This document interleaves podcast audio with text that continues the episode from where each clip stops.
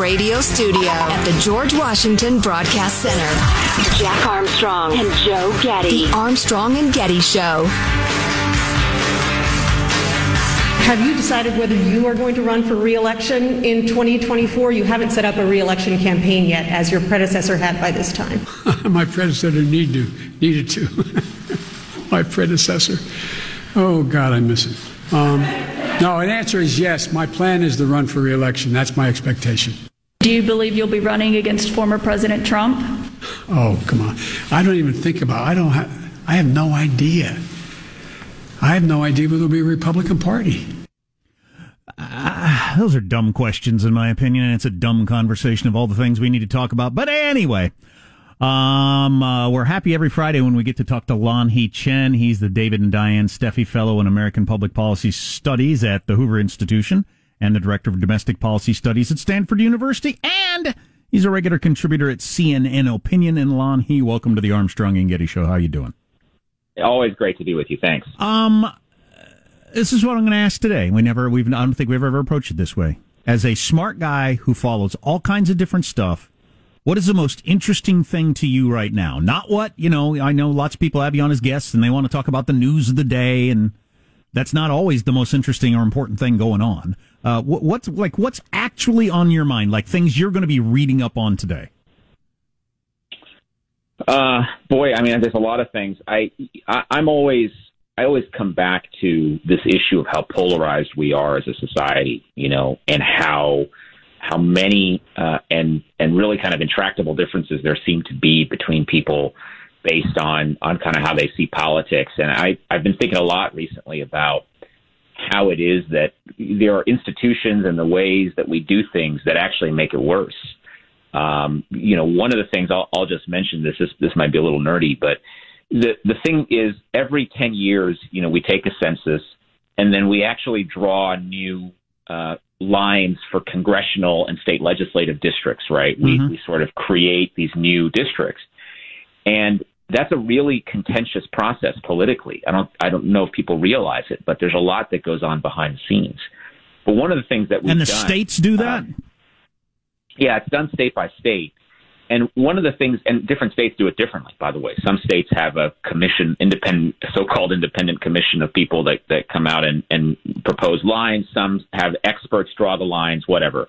But one of the things that struck me is how when we draw these lines and we put these districts together, we oftentimes pack pack in people who think in a very similar way. We don't put people next to each other who have very different ways of thinking. And so as a result, people say, well, why are we much more polarized now? And I say one of the reasons is because we elect people to Congress or we elect people to state legislatures who are increasingly polarizing because that's also kind of what's what's happening to us. We're living next to people mm-hmm. By and large who we, you know, may may think in a very similar way to, who may look like us, and that's much more common now than it was, let's say, a couple decades ago. And I think that's actually made the polarization worse.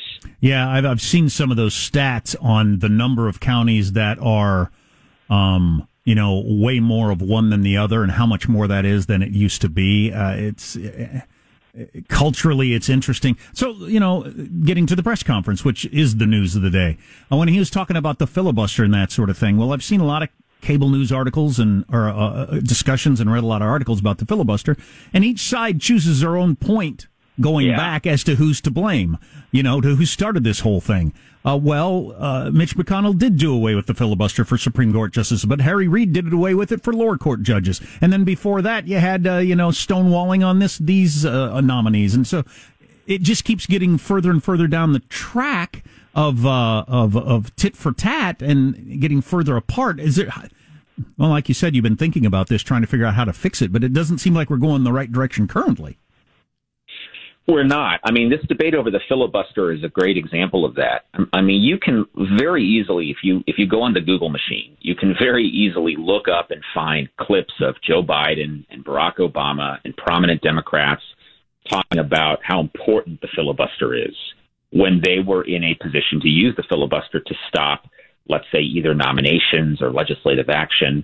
And, you know, now the rules are reversed and you've got the same Democrats saying, well, you got to get rid of the filibuster. And by the way, you know, Republicans aren't, aren't necessarily immune from that hypocrisy sure, sure. as well when it comes to these kinds of issues. So it, it, it really is that kind of political convenience that I think gets people worked up. I mean, at a, at a very basic level, you would hope that there can be some consistency in politics, but we, we just don't see that as much anymore. And I think that also contributes to, you know, we are talking about this polarization thing, when you feel like you have to always take the positions that your side is taking. Otherwise, you're some kind of traitor or you're somehow less than. Uh, in in the Republican Party, we have this term "rhino" that's been thrown around. You know, you're a rhino if you don't support everything the Republicans do, and and you know, I think that's really too bad because there are a lot of things if you just took a good hard look at it and said, look, you know, is this something that that is conservative? Is this something that's progressive? And if it's so, then I'm going to support or oppose it. Then you know it's understandable. But when it comes down to just this kind of shirts and skins partisanship, uh, that to me is probably not not great for America in the long run. We're talking with Lanhee Chen. You probably see him on various uh, big time shows, hear him on various big shows, read his articles, that sort of stuff. Um, one interesting thing we've been discussing is apparently, according to reporting, Joe Biden met with some historians the other day and said, you know, how big should I go? Am I going too big? And no, they, they, all, because he invited in super liberal progressive historians, um, they all said, no, no, no, go big, go as big. Now's your time. And so we think he's working on trying to be a transformational, people talk about him a hundred years from now, like FDR sort of president. And, you know, if he takes some hits right now, uh, politically for doing away with the filibuster. That won't matter if people are still talking about the major, the, the, the, the important changes he made to America, you know, uh, a century from now. Do you, do you think that's where we're headed? Yeah, I mean, I think that is part of the goal of uh, of, of many who support him and perhaps uh, Biden himself. I mean, just look at it for context. We've passed two trillion dollars in uh, fiscal stimulus spending or, or fiscal relief, whatever you want to call it. It's two trillion dollars of spending, and we and we did so in sort of a record amount of time without a whole lot of reflection, in my view. And now they're talking about doing four trillion dollars in additional spending later this year on you know, I mean, some of it is surely stuff that we need. We need better roads and bridges and airports, and no one's arguing with that. But the notion that we would do it and you know just kind of say and wave our hands at it and say, well, it's just another couple trillion dollars. That amount of expansion and spending and expansion in the role of government will will truly be unprecedented. And I think if Biden manages to be successful, even if it's just with that two trillion pack, two, two trillion dollar package he did, and another several trillion dollars of spending going forward, that will cement his place in history in some ways as being the most progressive president that we've that we've ever seen. Yeah. And, and I and I, I think it's remarkable because a, a, lot of people I think who voted for him and supported him said, okay, look, here's someone who's going to be relatively moderate and reasonable and come in and try to heal the divisions. And you know, I just say, I, well, let's look at where we are and let's look at what what's actually happened. Yeah, you never know what you're going to get. You know, I've done a lot of reading about LBJ and uh, all those Caro books, and you know, he was the guy in the Senate that stopped any civil rights legislation from ever even getting a sniff in a committee for years and years and years. And then when he becomes president, you know, he turns on a dime and, and takes it the other direction. So you, you never know what you're going to get with the president. It's, it's really interesting. And, and that was a good thing, obviously, but, um, uh, I guess you don't know what's in somebody's true heart until they, they get the power to do things. Do you have any idea how many push-ups you can do in a row right now? Uh, I don't know. It's a good question. So we're, I, we could, I could lie. I could lie and say a hundred, uh, but well, that wouldn't be true. I mean, I think, I think, uh, I don't know. I, I think fifty. I think my son can do more than I can actually because he's you know he's and, and he's ten. So that just tells you what, what kind of well, shape you, I'm. In. That's funny because I my oldest is eleven, and uh, the other day we ran, and he's just about faster than me now. I have to run full speed to barely beat him now in a sprint. Um. Yeah, yeah, there are points when you realize your own physical limitations, and I, I will I will say that that is that is a that is a part of the of the age curve I am starting to find myself on now. It's interesting because every day I get slower and every day he gets faster. So at some point those lines are going to cross like supply and demand. The reason I ask is we had this health thing. Um, your chance of heart disease goes down two thirds if you can do eleven push-ups as opposed to ten in a row. And I wow. did, and I cranked out eleven, so I'm feeling good about my heart health. So just wanted to, you know. That's a great. That's a great stat. Yeah, it I, I didn't. I didn't know that. I, I learned something today. Yeah, that's that's handy. Um, one more political question before we let you go. Um, uh, watching the press conference, what do you think the performance was like overall? Were you bothered by a guy who used to chair the Foreign Relations Committee and was on Meet the Press every Sunday and could talk about any place in the world and name the leaders and had all those facts and figures at you know at the tip of his tongue? That's the way he was, young Joe Biden. Now having to read cue cards for his own foreign policy. Yeah, I mean, he, he's clearly lost several steps since he, uh, you know, played those roles. You know, I mean, look, I think to me at least, that's not what I focus on. I don't, I'm not bothered by whether he's reading or not. What I am bothered by is the actual policy. Okay. What, what I'm more bothered by is what they're actually doing rather than what he's talking about or how he's talking about it. I mean, Joe Biden's never going to win on style points. So, you know, whatever, you give him that. And I, I understand people, you know, take issue with the fact that he can't even talk about it without the cue cards. And, and that's fine if they want to. My, my bigger issue is, you know, do we really think $4 trillion in additional spending makes sense? Do we really think that, uh, you know, a, a foreign policy like the one that we've got now, you know, makes sense? I think those are the kinds of questions we should be asking and not, you know, did he read off a cue card or not? I mean, that, that's kind of where I would spend my time and, and energy. So does he do like two press conferences a year, all with just a handful of reporters on his side uh, that he knows what they're going to ask? Is that the way he's going to do it? Well, the, the more, to me at least, the more shocking thing was not his performance, but the reporter's performance. Yeah. The fact that you've got so many reporters who are unwilling to ask tough questions. It's their job to ask tough questions. They asked a lot of tough questions of Donald Trump when he was president.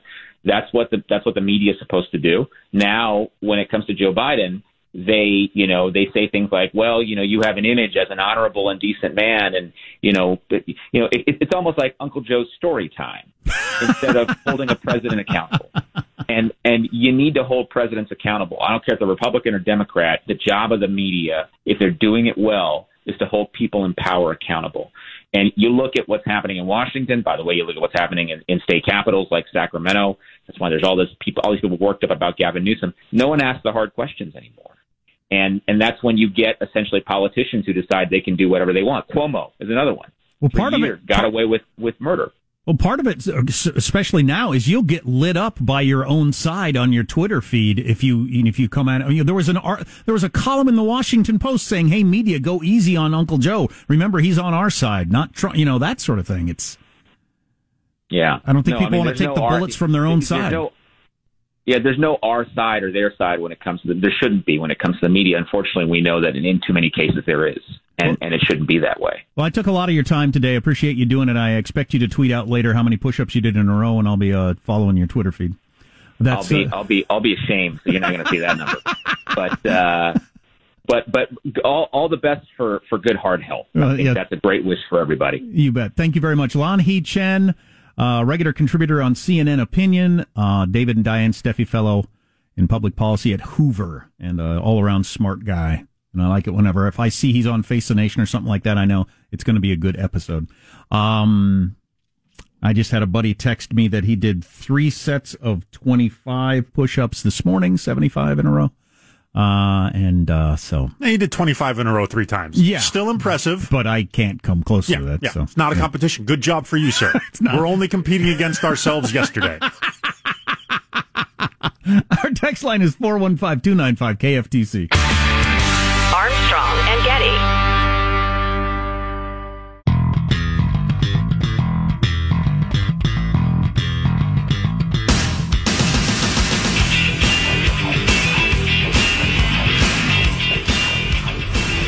The Armstrong and Getty Show. We got to play uh, later this hour. The, the the the and I agree with Lon Chen. We were talking to. I'm not. I'm not near as worried about gaffes or you know how old he looks and that sort of stuff. I, ca- I care way more about policy than that than that sort of thing. Um, but the one biggest stumble where Biden just like stopped. I'm still wondering what he was planning on saying. We'll play that for you later. It's it's pretty interesting. Uh, speaking of being on the older end, Jessica Walter, I didn't know her actual name. Actress died at the age of 80 yesterday. She was the mom from Arrested Development, and which is one of the funniest shows of all time. Here's a little montage of that. Claiming she could take it no more, the young mother released the emergency brake, allowing her car to roll backwards into the nearby lake. Good for her. I'm not a prude, but it's one o'clock in the afternoon. Is your mother drunk? I'd have to get up pretty early to get drunk by one o'clock. Get rid of the C word. I'll leave when I'm good and ready. Don't you judge me. You're the selfish one. You're the one who charged his own brother for a Bluth frozen banana. I mean, it's one banana, Michael. What could it cost? Ten dollars? Loose! That coat cost more than your house. Oh, that's how we joke. She doesn't even have a house. Get me a vodka rocks Mom, it's breakfast. and a piece of toast. I'll be in the hospital bar. Uh, you know, there isn't a hospital bar, Mother. This is why people hate hospitals. I'll be in the hospital bar. That's actually a great idea. Kind of like an airport. Everybody just hangs out. And what, what, what you got going on? Oh, my wife's having a baby. The over the top, out of rich, successful. I don't know if there's ever been a better portrayal of it uh, than than her. She's so good. Here's just a, a couple, uh, another one. Um, this is uh, this is actually from the very first episode where they are uh, uh, on the boat and uh, their their party is getting disrupted by a protest uh, off to the side. Everything they do is so dramatic and flamboyant. It just makes me want to set myself on fire. like just those little tight, compact. Oh, I'm just such a fan of her. She she makes me laugh so much. also heavily featured on the animated show Archer, which is not appropriate. It's a cartoon, but don't watch it with kids. Uh, it's super inappropriate, uh, James Bond style sort of thing. But she's also featured in that in, in, in hilarious ways. I thought Arrested Development was going to do a movie. What happened to that? And obviously she can't be in it now. Uh, they they did like a couple more episodes that I was it on Hulu, I think. Um, and it just it was neat to see the band back together, but it wasn't Right. the band back together. You know, like the old Gilligan's Island reunions when I was a kid. Just never probably was, the same. I have no concept. really was never what you was hoping it would be. I can only imagine. They'd bring everybody back, and it was kind of cool to see them together again, but eh, nothing really happened. Uh, yeah, we'll play the biggest gaff from the Joe Biden. I mean, it's it's just mockery. It's got nothing to do with policy or anything like that. But it's an old man who just comes to a like a complete cul-de-sac in his thought. I guess I don't know. I don't know if he decided I shouldn't say this or if he lost track of what he was doing. Uh, I want to talk a little bit about um, uh, dealing with pharmacies trying to sign up for the COVID shot as they're being opened up all across the country for more and more people. Practically everybody's available now. Whole bunch of states have gone 16 and older to sign up, but all that stuff on the way. Armstrong and Getty.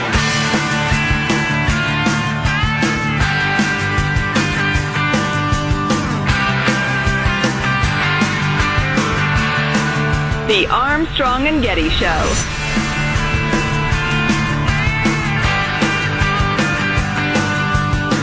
Officials in China recently closed the country's first sex doll hotel and released a statement attributing the move to reasons, quote, not convenient to explain. And I think I speak for everyone when I say, I'll, uh, I'll make time for this one. also, what do you mean the reasons are not convenient to explain? I think it's pretty easy to explain. Sex doll hotel is the explanation. They closed, did they? Oh boy. Yeah, I don't want to go any uh, further on that. Um, we have a celebrity death. Unfortunately, we'll talk about that in a little bit. The internet has turned on shrimp tail cinnamon toast crunch guy. Oh yeah, he got milkshake ducked real quick. Oh, really? Yeah. Is it turn out he's a phony? No, it's uh, it's more a lot of uh, exes have kind of come out Oh. and uh, I, I don't, this this he's is not a good guy. Yeah, it seems like that, but I also don't know. Right, the, so many things lines have been blurred. Is is is he a bad boyfriend or is he an Oh, right. Oh, abusive yeah. partner? Right, I, those are two completely different Sure, things. absolutely. And I think oftentimes uh, those lines get blurred. Oh, God, I would say, I would absolutely say, yeah, I might have to look into that because I, I love that conversation because the whole, because the relationships, in my experience, practically always end ugly. Yeah. uh, In in in some sense, and now it's become a you're uh, abusive. Anyway.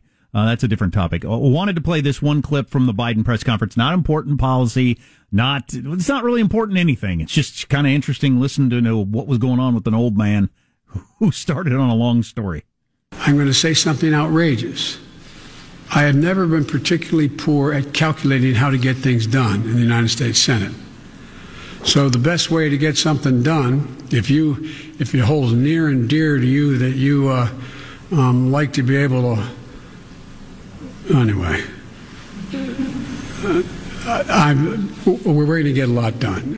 So I still don't know. I don't know if he bailed because he decided, nah, I shouldn't say that. That's going to cause me all kinds of problems. Or if he completely forgot what the end of his thought was going to be. What was I talking about again? I have no idea. But man, he just completely bailed there. I don't know the full context of the exchange, but it, it seemed to be an extension of when he was trying to explain the order of operations of what we're trying to do here. I'm going to say we'll, something outrageous. Uh, anyway, I don't know. There in Finnegan. Uh, and then he makes that weird sound. I uh, I have uh, started uh, down the road of a joke before, and then pulled the eject button and uh, decided, now I'm not going to say that. Maybe he was doing something along those lines. I wanted to mention this. Larry McMurtry, who you either know or you don't, the prolific novelist and screenwriter best known for Lonesome Dove and Terms of Endearment, has died at the age of 84.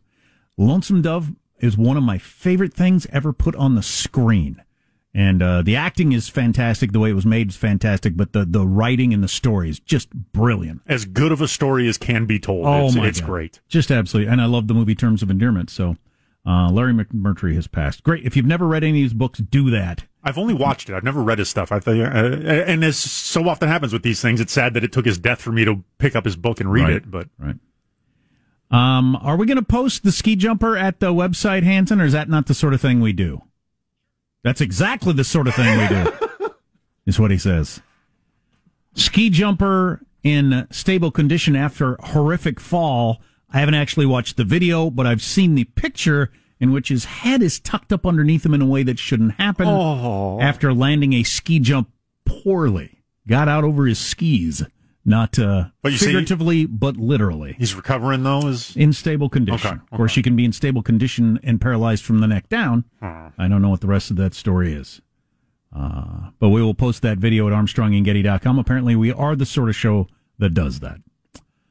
Uh, got a guy here who says I can talk. I could call in and talk about that ship that got stuck at the Suez Canal. As I'm a U.S. merchant mariner, mariner with an engineering uh, license and a degree and all this sort of stuff.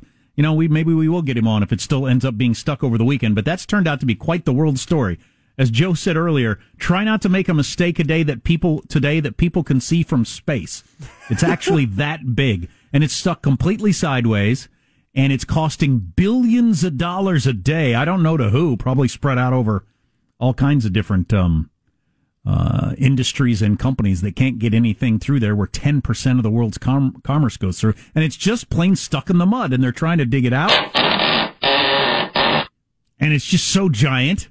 And there's talk of unloading. They talked about unloading all the fuel so it wouldn't be so heavy, but they're afraid it will tip over. what? And uh, then you'd have a serious mess on your hands. It would just tip over and then everything would fall off into the water, I suppose. So it's created a bit of a traffic jam behind it, and some of the ships are now just doing their own kind of calculations and thinking, you know, it'll be quicker for us to just sail around Africa.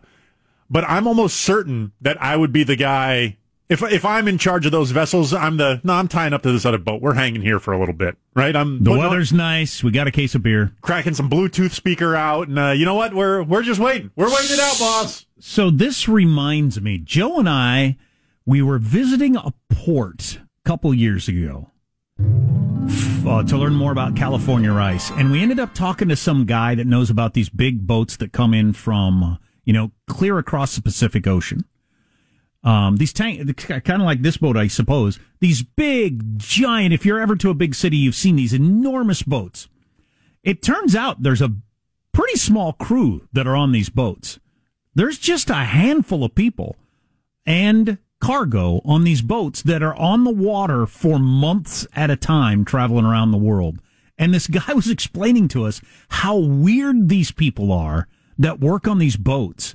Not the captain and that sort of stuff, but just like the crew who are, who tend to be people that want to be alone and in the dark and they just stay inside that boat, not talking to anybody for days, weeks, and months at a time, and they become like super weirdos. And even when you get to port, it's not like uh, you know the old stories of uh, you know sailors uh, uh, in the Navy. You come into port, man, they head to the bars and where's the girls and let's Just have a good descend time. upon the nightlife of the town. Yeah, no, you come into port and these weirdos just stay in the in the in the bowels of the dark ship, talking to themselves and white writing weird poetry and uh, uh, and and they just comp- they turn into like sort of like um. He, he he used the examples of like rodents that just scurry about in these boats and, and, and, and and very, very weird sort of person that signs up for that job and then they become really weird over time.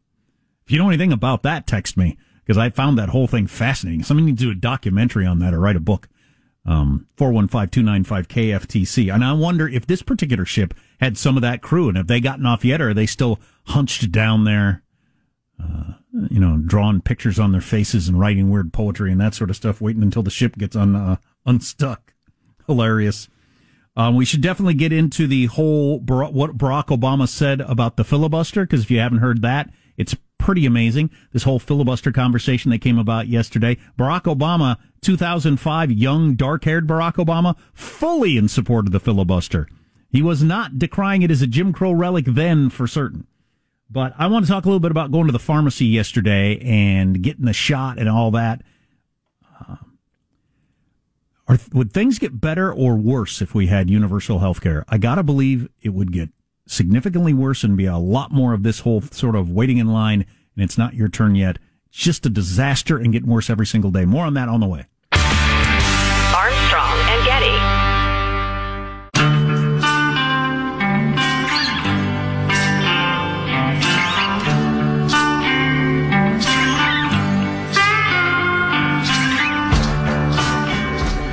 The Armstrong and Getty Show.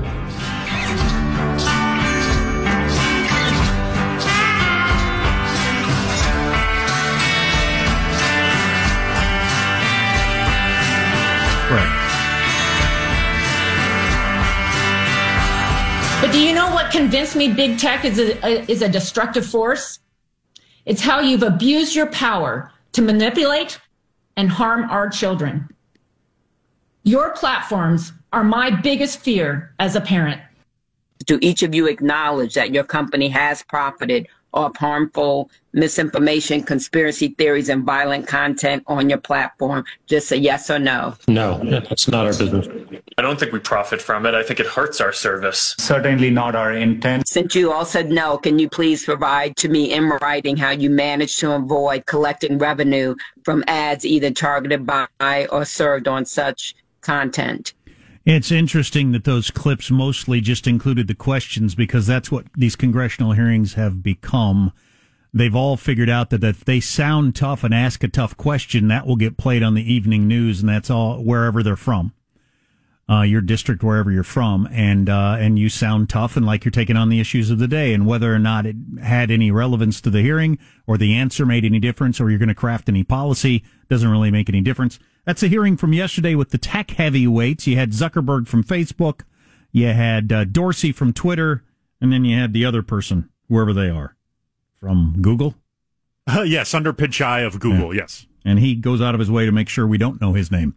Um, he he tries Which is to, why I go out of my way to say it. he, he he doesn't want to be a household name. Now the whole yes or no thing, uh, Dorsey from Twitter kind of made fun of yesterday on his Twitter account. He put out a question mark and then a poll, yes or no, and it was polling heavily yes. But he was making fun of this idea that they kept asking them yes or no questions.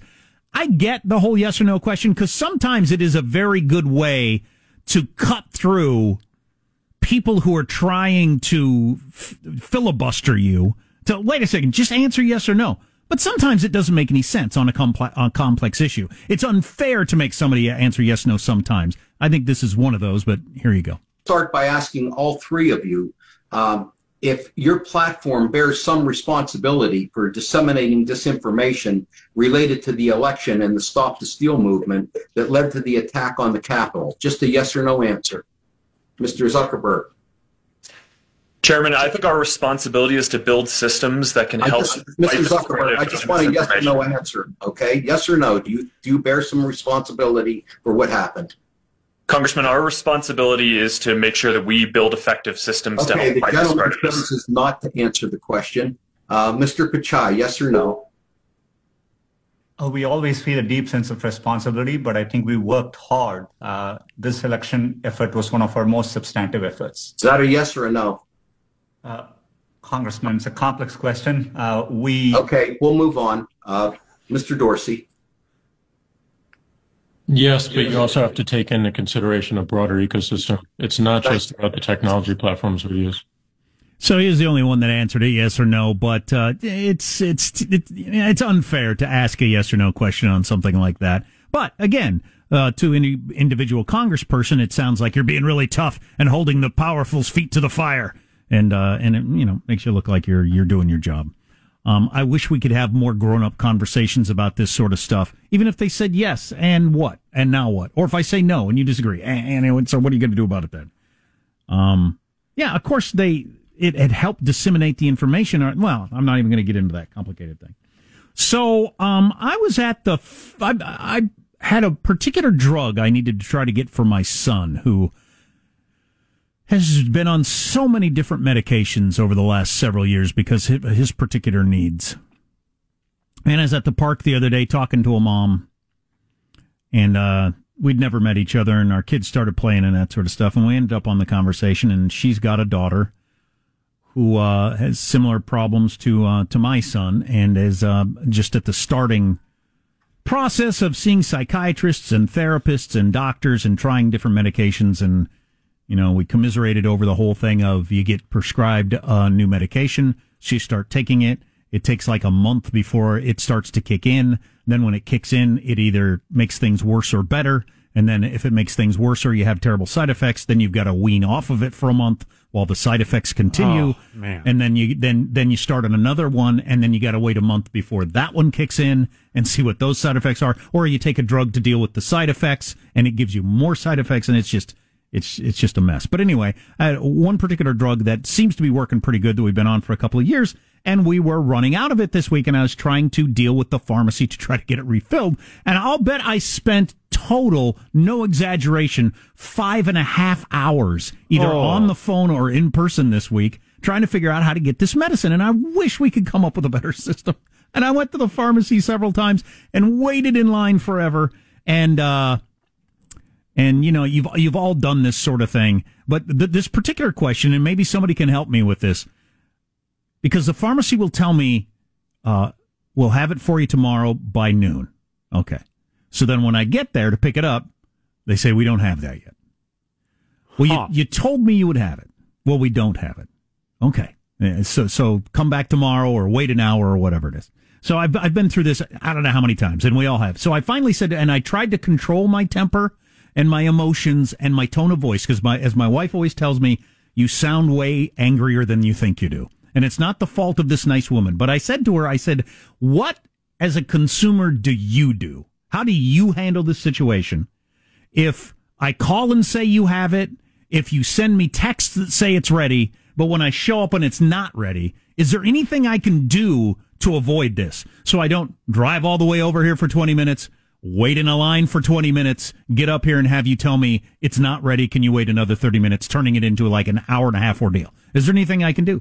Uh, well, uh, you know, uh, uh, call ahead. I, I do, sometimes I do call ahead. Uh, You sent me a text that said it's ready, so I can't trust the text. No, the text should be accurate. Well, it wasn't today, as we, we've just seen. So we just, she had no answer really. I just wonder, what you, do you all do? Is there any way to make sure that the medicine is actually ready?